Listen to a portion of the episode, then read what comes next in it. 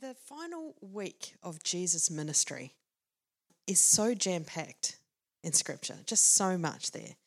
And one of the things that stands out for me is this moment. We're not going to look specifically at this, but I want to launch from this.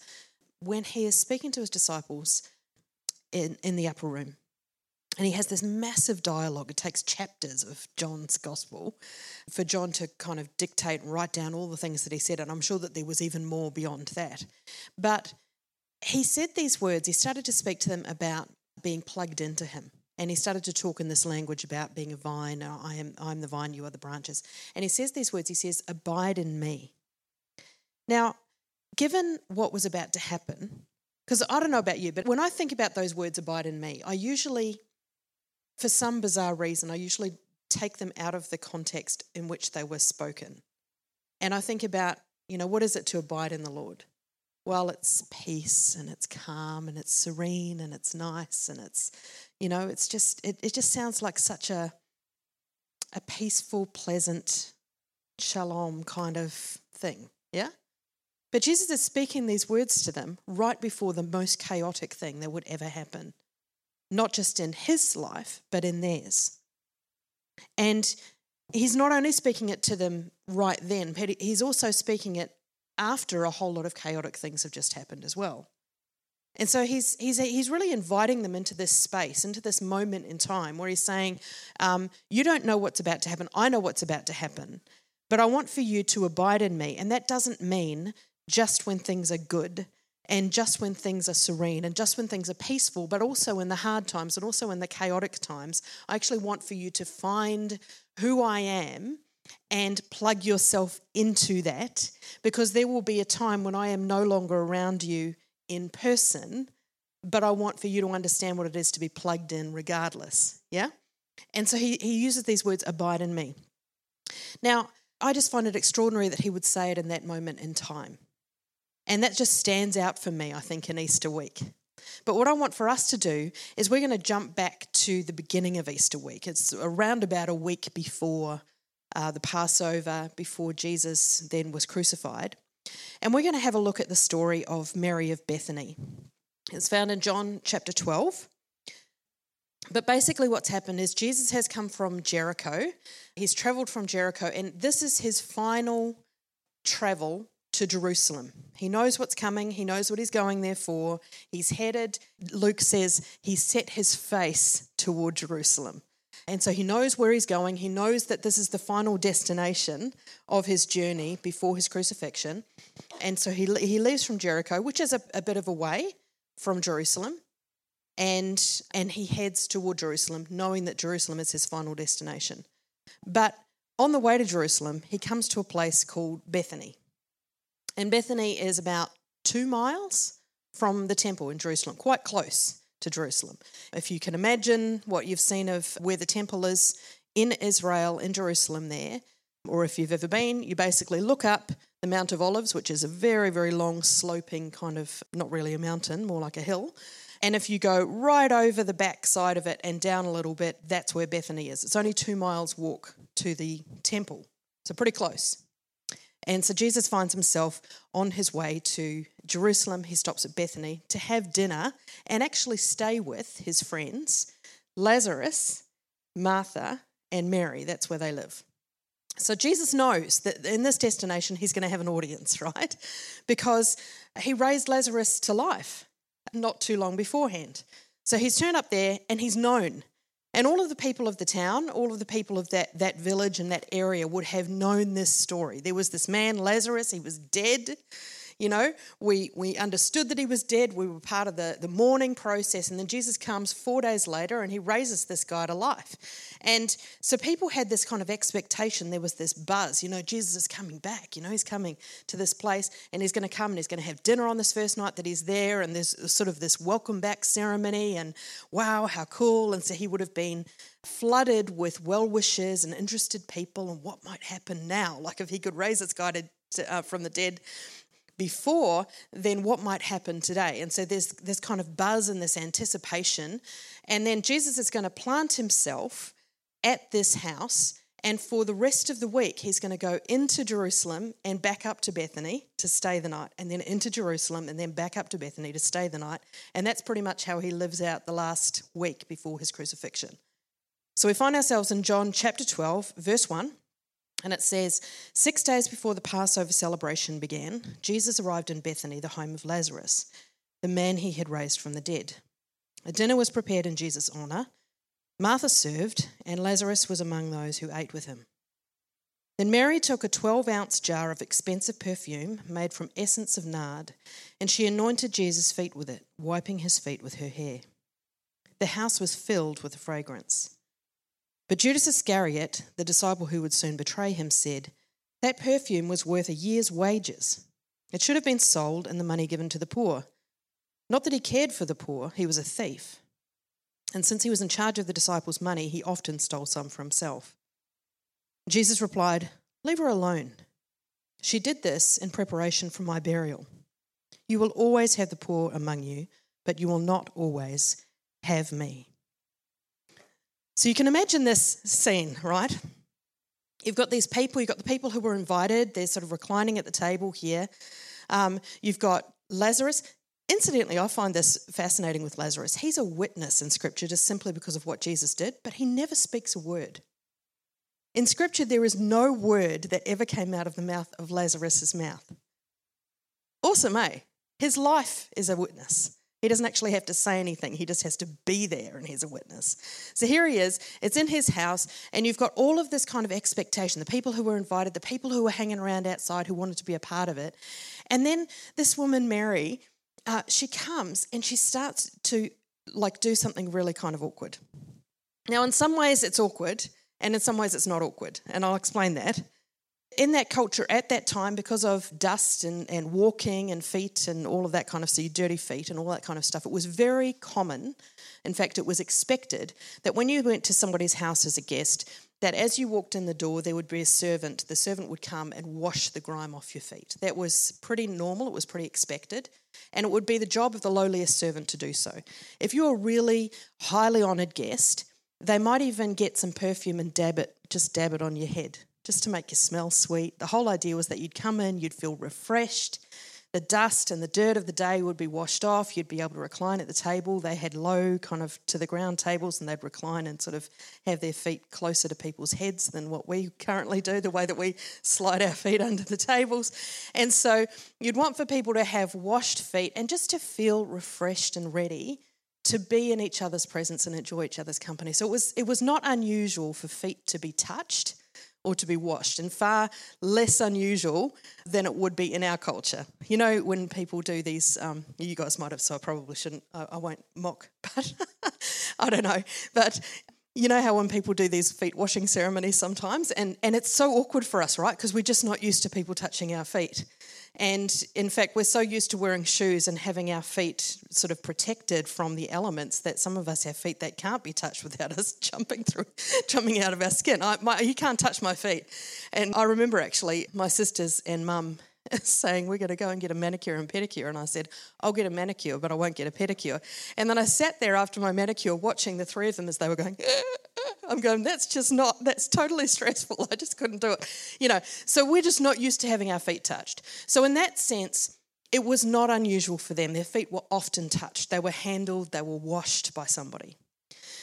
But to have a woman, unmarried woman, come up to an unmarried man, kneel before him, take her hair out, which was really, really not done in that culture, take her hair out, to pour perfume, to rub and wash and and and like, you know, handle, fondle his feet with her hair was very awkward and highly unexpected. And so it's like she's choosing here to do something that kind of correlates with what a servant would do. But she said, No, I'm, I'm actually going to ramp up the servant's duty and I'm going to ramp it up to a thousand. And I'm going to really do a job here, you know? It's not going to be the basic thing of just wash his feet and let him feel refreshed, but I am going to honor him in any way I can in this process. And so she really puts herself out there. Now, I don't, I don't know about you. There's a lot of um, uh, situations in Scripture that I think to myself, I would love to be a, have been a fly on the wall and see what that was like. This is one of those. Because I just reckon it would have been super awkward. You know, what do you do as one of the other guests? Like, what's going on, right? In your head, you're just, you're there and you're going, ah. You know, like if I saw a married couple do this, I would go, oh, I might just, you know, it's just, it's, it's so awkward. And yet, the thing that I find really fascinating about it um, is that Jesus wasn't embarrassed. He was chuffed. He was super excited about this. His response was just one of affection and love, and yeah, bring it on. This is awesome. This is totally what she should be doing. Mark actually describes it uh, in his gospel in Mark chapter 14, verse 6. He describes it like this Leave her alone, said Jesus. Why are you bothering her? She has done a beautiful thing to me. The poor you will always have with you, and you can help them anytime you want, but you will not always have me. She did what she could. She poured perfume on my body beforehand to prepare for my burial. And truly I tell you, wherever the gospel is preached throughout the world, what she has done will also be told in memory of her. Wow. Not in memory of me, in memory of her. Like he, he's going, I, she's honored me with this, but I'm actually going to honor her and show you that for the rest of time, she will be remembered for this act. That's how much I think it's awesome. That's how beautiful it is. That's how much I want to honor her for this. That's how much affection I want to lavish on her because of the way that she ministered to me in this moment. There's not a hint of awkwardness. There's not a hint of embarrassment. There's not a hint of this is inappropriate. There's absolute acceptance. And he sees this offering that she's made as being right and good and true. And I love that. This she'll be remembered for this for all time and she'll be honored because of it. It's awesome. And I think the thing that I wanted to look at about Mary and to try and I guess find out where is this zone? What is it in the heart of somebody that would put themselves out there to that degree and then be honored so profoundly by the Lord as she'd put herself out there. And I reckon there's a key. I actually think the thing with Mary is she fully understood her identity. She knew who she was. You see, you're not going to go and do something that's awkward and embarrassing and could actually have negative ramifications. It didn't. But you're not going to go and put yourself out there unless you are absolutely 100% assured of who you are. Because the reality is that for us as humans, we understand something very deeply. Intimidation is knocking at our door all the time, right? It takes very little to intimidate us and make us timid, which is where the word comes from, right? Intimidation makes us timid. And so we hold ourselves back and we go, Oh, I, am thinking of this amazing thing that I want to do, but this might happen, but that might happen, so I'll hold myself back. But when you know who you are, when you have a strength in your identity, you're more inclined to go, it actually doesn't matter what the fallout is because I'm doing this out of confidence of who I am, right? And if you were to go to Mary, I believe, and say to her, So, what's your identity? Who are you? She'd respond, I believe, like this. She'd say, Well, I'm the Lord's servant. That's who I am. You want to know the essence of everything that drives me? I'm the Lord's servant. And so I've taken a place of a servant here and I've ramped it up in honor and worship of my Lord. So I want to have a look at it from that perspective this morning. I am the Lord's servant, therefore. I am the Lord's servant, therefore. The first one is this I am the Lord's servant, therefore I worship unashamed. This act was one of pure adoration, absolute affection. It was extravagant and it was public. I am the Lord's servant, therefore I worship unashamed. She took down her hair she gave him everything that she had. She knew that Jewish women shouldn't do this publicly, but she wanted to do it as a, a, an extravagant act of worship toward her Lord. For her, she was going, It doesn't actually matter to me what you think. It only matters to me that He understands how I feel about Him and how much I want to honor Him. And so she was quite happy to do that publicly. And so here she is in this, this moment in time pouring out her adoration in an undignified way. And, you know, it reminds me actually of the way that King David did that, you know, when he danced before the ark of the Lord. And he said, I'll be more undignified than this, you know. I, I want to dance before the Lord. I want to worship the Lord, and I'm going to do it publicly and I'm going to do it boldly. And it doesn't matter whether I look like an idiot because I really don't care what you think. I only care what He thinks. And what I want for Him to understand is that I am giving everything in worship. I am going to be extravagant with my worship. I'm going to do everything that I can to get Him to see the overflow of my heart through worship. I'm unashamed about this. And the thing that I think for us, you know, we, we often, it's too easy for us to downplay this into a church setting and go, okay, so let's just be really extravagant in our worship before the Lord in our church services where it's safe. But I think what we can tend to do is we can put it within these walls, put our worship within these walls, and actually not be publicly worshipping the Lord at all. You know? We can go out into our lives, into our communities, and into our workplaces, and to everywhere else that we are in our life and be completely ashamed. And yet extravagant in our worship when we're around people who are safe. You know, and this is a challenge for me. I, am going, where is it in my life that I'm willing to actually put my adoration of Jesus on the line? You know, to be overt to be unashamed in my worship of the Lord, to be unashamed in the way that I declare my adoration for Him and my affection for Him. You know, we can go into our, our communities and into our workplaces and we can say, oh, yeah, well, you know, I believe in Jesus or I'm a Christian or however it is that you want to phrase it. And, and then people go, really? You're one of those people? And then we go, oh, You know, what'd you do on the weekend? Oh, well, I, I did a few things and I, I hung out with a few people. Oh, yeah, where was that? Oh, was it church? You know? When was the last time that you had a conversation with somebody and you were prepared, even with a mocking look on their face, to say to them, Yeah, yeah, I worship Jesus. I love him. I adore him. Can I tell you? I have conversations with him every single day. He speaks to me, I speak to him. It's so good. He is the best thing. He is the most amazing person. He's my Lord, He's my Savior. I love Him. I've given my life to Him. And I will die my final breath saying how wonderful He is. And I'm not ashamed of that. Man, you should know Him too. Like, if you think that I'm a weirdo, it's just because you don't understand. You know? I love him. I adore him. I have so much affection for him. I wish you understood. You know, where's our, our adoration, our public, unashamed worship of the Lord? I am the Lord's servant, therefore I worship unashamed. Second thing is this I am the Lord's servant, therefore I serve. Duh. That's what servants do, right? it's the very obvious thing that servants do.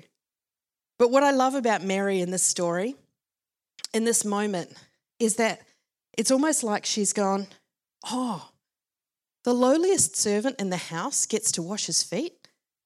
I don't want them to have that opportunity. I want to do it. You know, she looks at she looks at the lowliest job, the worst job, the job that's given to the lowliest person, the job that has the least glory, and she says, "Give me that." I want to engage in that. I want to do that job. I want to serve him in any way that I can. If there's a possibility of me getting close to him by serving him and doing something for him, then I want to be the person that does it. Let me at it. And so she takes this really lowly task and then she ramps it up into an act of worship. And what's fascinating to me is that uh, John actually says in his um, in his text here, he says Martha served. Yes, Martha served, but Martha did what was expected, right? Martha served. In other words, Martha got the food and she served the guests as a normal Jewish woman would be expected to do in any normal any normal evening if they had guests at their house. She was doing the normal service. Mary goes, I'm going to find the job no one wants and I'm going to do that. And that's going to be my opportunity to honor him and to worship him. She chose the lowliest of chores and she made it worthy of the Son of God. You know, I think um, so often we think about serving the Lord and we, we often even give um, Christian ministry that title.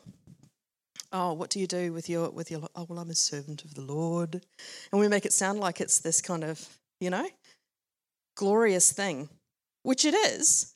Don't get me wrong, but it's usually the glory ones, that, the glory tasks and the glory chores and the jo- glory jobs that we want. The ones that are interesting or fun or give us a little bit of notoriety or a name for ourselves. But clean the toilets, eh, someone else can do that. and then I think here, Mary's gone, no, I actually want the worst of the jobs, and then I'm going to make it worthy of the Lord. Wow. That's an attitude, right? It's all in the attitude. As far as she's concerned, she's going, This is how I honor him. And so it doesn't matter how small the job is, and it doesn't matter how lowly the job is, I get to serve him. I'm not doing it for anyone else, and I'm not doing it for my own name, even though she gets a name for it. I'm doing it for him. I'm the Lord's servant, therefore I serve. I'm the Lord's servant, therefore I honor him with my possessions. So the perfume that she used, Judas tells us, because he was the one who knew how much she was wasting, according to him. The, per- the perfume that she used was equivalent to a year's wages. The Gospels tell us that it was worth 300 denarii, and a denarii was worth around about a day's wages. You get about a, a denarii for a day. Once you factor in the Sabbaths for the year, it's around about a year's wages. And, uh, and, and so she's like, she's really putting it out there. So I went for a little bit of a search just to have a look and see. Let's have a look at the equivalent, you know, just for interest's sake. Minimum wage, full time at the moment, that's around about $40,000. Imagine that. 40 grand worth of perfume dropped at his feet. Now, this here is my scent Coco Chanel, for anybody who might like to buy me a birthday present later on in the year. So that's my that's my little bottle of perfume there. Now, it's around about a quarter gone, and that perfume is two to three years old. I am extremely stingy. So I buy the good stuff. I'll tell you, it is expensive. It's not $40,000 worth, I can tell you that. But it is expensive, but I buy the good stuff. But I am so stingy with it. I just, I am, it's really super, super stingy. Because I go, I'm going to buy expensive perfume, but then I'm going to wear it very sparingly because I want it to last. So I can have a bottle of Coco Chanel like this last 10 years, no problem whatsoever. Um, apart from now that my daughter wants to start wearing it too, so it might start to go a little bit down. Anyway, Mary would have dropped 160 of these on Jesus' feet that day. Wow. I'm making this last 10 years. She's at his feet and she goes, Here it all is. She just pours it out. And what's fascinating to me is that a year's wages in Bethany was a place of poverty, right? So a year's wages, she comes along and she goes, I want to be extravagant about my worship. I'm just going to pour it out over your feet. I'm going to show you how absolutely um, enthralled by you I am and how much I worship. She pours it all over his feet and she wipes his feet with her hair and she's saying, I'm giving you everything that I've got. She pours out her possessions. And what I love about it is Jesus doesn't see it as wasteful or frivolous. He doesn't turn to her and go, Look, you know, I, I, I appreciate it. I appreciate the affection that you're trying to show me, but the Bible does talk about stewardship of your money, right? He just, it, it's like his whole attitude is, yeah. That's a totally natural response for someone who is in adoration of me. That's a totally natural response for someone who adores me and who is devoted to me. And it, it's normal that you would want to choose to do that. And so his response to her is bring it on, your 160 bottles of Coco Chanel. It's right that it should be on my feet. And I love that. As, as his servant, she is honoring him with her possessions. If you think that generosity is just a virtue on top of our spirituality, I think you may have actually missed the point. Generosity is intrinsically related to how we abide in the Lord.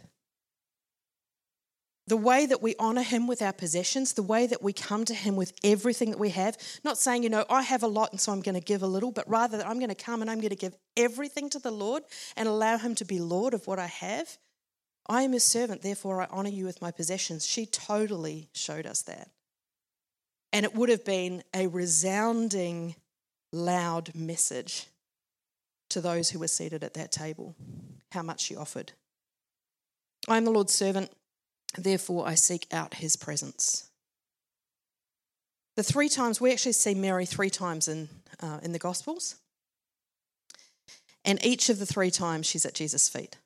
She's obsessed by his feet. Luke chapter 10 is the first time that we see her, and she's at uh, uh, Jesus at dinner at her house. And, uh, and most of you will know the story. Martha's in the kitchen and she's calling out and she's saying, Lord, send Mary here. Why am I doing all of the work? She's just sitting there doing nothing. And Mary's sitting at Jesus' feet. And Jesus says, No, I'm not going to send her to help you do all of those other things. She's chosen the better thing and it won't be taken from her. And she's just sitting at his feet. She's drinking in everything that he has to offer. She's asking him questions, she's listening to him speak, she's adoring him. And what, what this whole picture shows us is that she loves his presence. She just wants to be at his feet. She wants to be hearing from him and understanding his heart and understanding what it is to be intimate with him, knowing the depths of what he's about and where, he, where he's coming from and what he wants to teach. She loves being in his presence. The second time that we see her is in John chapter 11, four days after her brother Lazarus had died. And Jesus comes. Lazarus has been in the tomb for four days. Um, and he arrives and he calls for Mary. And she comes out and she immediately bows down at his feet. And you kind of get this image of her just grabbing hold of his feet and sobbing. And it's this beautiful moment, once again, of intimacy, of presence, of engagement. She's, she's at his feet, she's in a position of worship. She wants to be in his presence, she wants to understand. And both Mary and Martha ask a very similar question of him. You know, uh, they say to him, If you'd been here, he wouldn't have died. Essentially, what took you so long? But she's here at his feet and she weeps and she weeps and she weeps. And there's this, this sense of a connection between them because of this gravitation toward his presence, where she wants to be at his feet all the time. She wants to be near him and understand who he is. And it's so powerful and so profound that as she weeps, he begins to weep too. And he's not weeping for Lazarus, he knows he's about to raise Lazarus to life.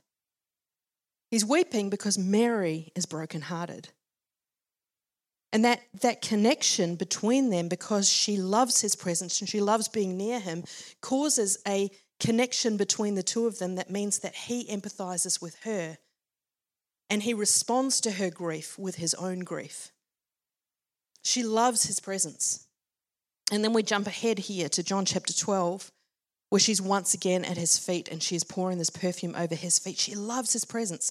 I am the Lord's servant, therefore I seek out his presence. She loved learning from him. She loved connecting with him. She loved to abide in him. She loved his presence and she loved being affected by his presence. It's like you can imagine Mary being the kind of person who just goes, What's your heart?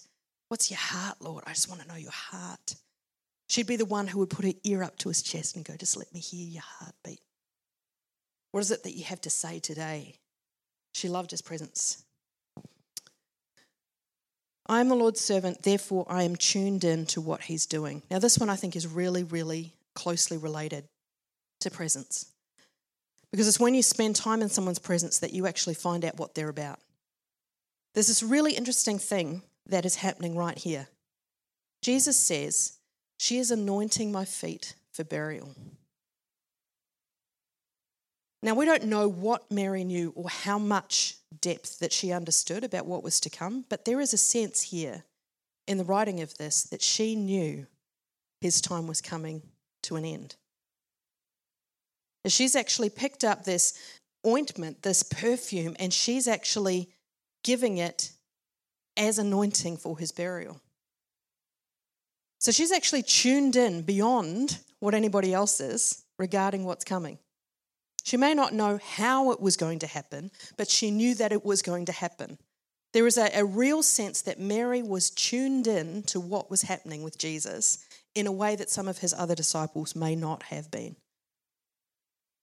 Now, it's really fascinating because I, I, guess uh, in some ways, when you think about that, it makes sense, right? Uh, after after someone's been married for a while, you start to, you know, you start to know what they're thinking or what they're doing. Our kids come to us and they say, you know, our kids will come to me and say, "Oh, where's Daddy at? And what's Daddy doing?" And even if I don't know the answer to it, I can usually answer the question, just simply because we've been connected for that long You know, you get to just know what the other person thinks, what they're about, what they might be doing.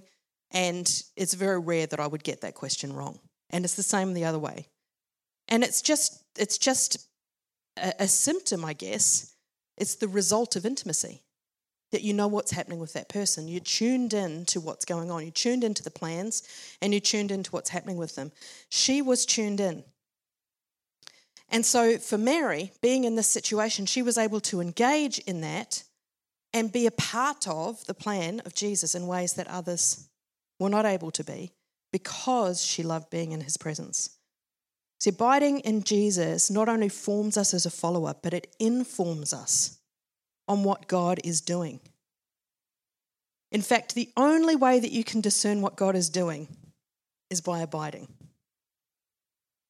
There's no other way to know. You actually have to come near him and be in his presence and seek after him if you want to find out what he's, what he's about and what's going on. There's no way for it to happen otherwise. And so she really shows us how to do that. The last one is this I am the Lord's servant, therefore I regard him as Lord. I regard him as Lord. Mary knew who she was, and she knew who he was. She was his servant, and he was the Lord. Capital L, capital O, capital R, capital D. The fascinating thing to me here is even if she knew what was coming, even if she had some inkling that she was preparing him for burial, she wasn't trying to stop it. You don't get any sense that she was going, no, no, no, no, no. You know, Peter would do that, right? Oh, no, no, no, you can't, that can't happen to you. Mary doesn't. She goes, okay, this is the plan. All right, well, then I'm going to anoint you for that because I'm your servant. You're the Lord. I'm not. I don't get to choose what happens. I don't get to influence what happens. You're the Lord. I'm the servant. Therefore, you say this is happening. I'm going to facilitate that. You say this is what you're up to. I'm going to be the servant and I'm going to contribute to that. I'm the Lord's servant. Therefore, you are Lord. I am not. That means that I follow. That means you say jump, I say how high. I don't spend my life arguing and trying to figure out different ways and different plans or whatever. I simply place myself as the servant of the Lord. And then I do what He says. Honestly, in this last season, I believe that God has been calling us, His church, to have a fresh revelation of Him as Lord and a fresh conviction that He is Lord. It's not about us and our cool little strategies and our fancy little plans. It's not about us and corporate ways of doing things because somebody told us about a really good book. it's not about political ideologies. It's not about left and right. It's about the Lord. What is the Lord doing? Because we are his servants. What is he up to? Because we are his servants and he calls us to then follow. You are the Lord, I am not. Therefore, you say this and I follow. You are the master, I am the servant. I don't get to choose a different role. I understand that my identity is servant, therefore, what you say goes. And that's how I live, and that's how I make my decisions. And that's how I, I choose to structure myself and my life. And we're not always going to get it right, none of us do all the time, but to always be able to come back to that place where we say, Oh, Lord, you're Lord. I'm not Lord. I can't possibly know the way forward here. I can't possibly know what you're expecting here. I have to come and find out from you. What is it that you're saying, Lord? Because I am your servant and I want to follow what you are doing and what you are saying. I am your servant, therefore I regard you as Lord. I think the more wishy washy we become as God's people around whether God is Lord, whether Jesus is Lord, means that we are open to be grabbed, uh, grabbed hold of by worldly ideals. We're just leaving ourselves open for it because we haven't placed him as Lord. It's like, oh, well, what does this person think about this? And what's, what's the most, you know, up to date thinking about this particular issue? And then we get ridiculous things coming into our vernacular like your truth and my truth. Ugh. Jesus is the truth. There is only one truth. There is the Lord and we serve him and we honor his ways and we do as he says because he is the Lord and we are his servants. We're focused on Mary's actions and her heart, but I actually just want to focus just for a moment on Jesus' response. And I love this. He was touched. I love it. He loved her offering. He loved her being near him. He loved her worship. He loved their connection. He accepted her. But not only that, he honored her and he praised her. She comes to him, get this, she comes to him with affection, and he comes back to her with affection. He doesn't just go, Oh, yes. Oh, thank you. Yes, I deserve this. Excellent. Yes, completely natural that you would give all of this affection to me, you little peasant, servant person. No, he goes, You've lavished your affection on me. Now I'm going to lavish my affection on you. You're going to be honored for all time because of this. When we come to Him in this way, we come to Him as His servant, and we say, I want to place you number one, regardless of the cost for me.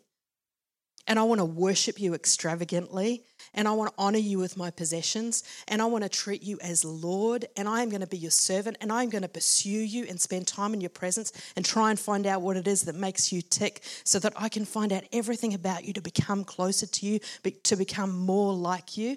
His response to us is, I want to lavish affection on you because I love you too. It's glorious that we have a God who responds to us that way. And so it's, it's, it's too easy for us in Easter week to come to the cross and to, th- and to just talk about how Jesus died on a cross to forgive us of our sin because really, when it comes down to it, he wasn't looking at our sin. He was looking at us. Sin was just in the way. Sin was just this thing that was in the way of us. See, the reality is, He is affectionate toward us. And He wanted to get sin out of the way so that He could get to us. How glorious is that? Like, you know, if there's a Lord we want to bow down to, we want it to be one who is going to be affectionate when we show Him affection.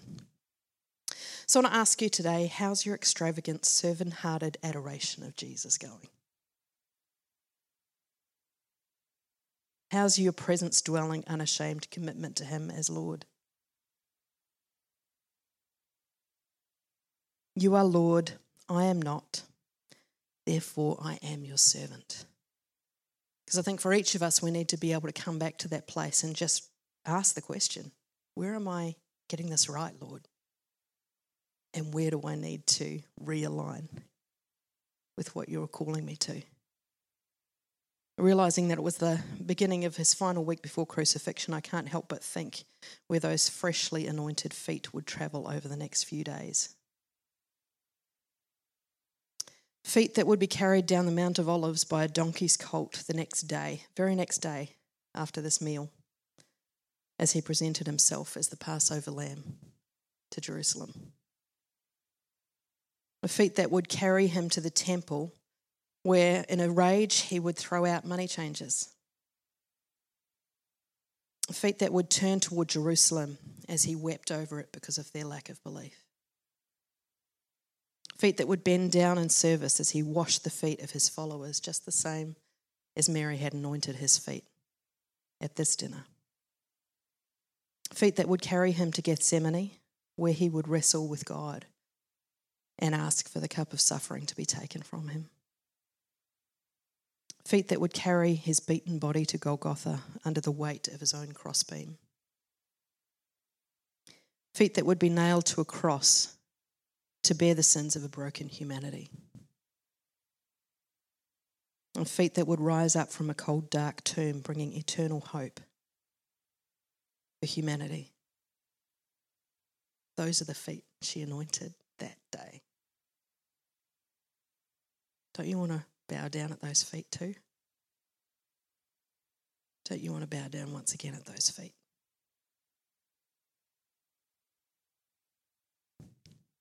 I'm going to pray and just offer time, just a, a, moment for us just to realign ourselves with Him as Lord and realign our affections to Him as we finish off our time together.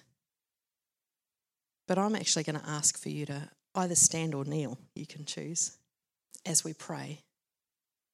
And I'm going to leave space for you to speak to Him from your heart, just in the quietness of your heart, and tell Him what you might want to say as well. Let's pray.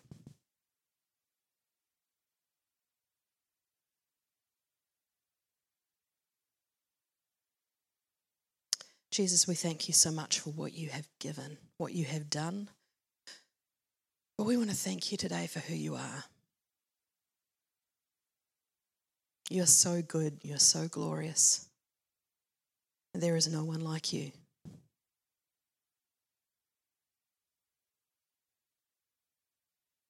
Lord, in the season that we've been through, has affected each of us in such profoundly different ways. And some, some of us, we've found ourselves in a place of greater depth with you and understanding of who you are. And for some of us, we are dry and we are far from you. And Lord, right now in this moment, we just want to say, we adore you. You are worthy of our praise. You are worthy of our worship. You are worthy to be adored. You're worthy of extravagance. You're worthy for us to be your servants. You are Lord and we are not. And Lord, for each of us here today, we know that there are some areas that we've talked about this morning where, where we're doing well, and there are other areas where we need to reconnect with you, we need to realign with you. And remember who you are and who we are in relation to that. So, Lord, right now, as we just spend a few moments just doing business with you, I pray that you would hear each of our hearts individually as to where we want to recommit and realign with you.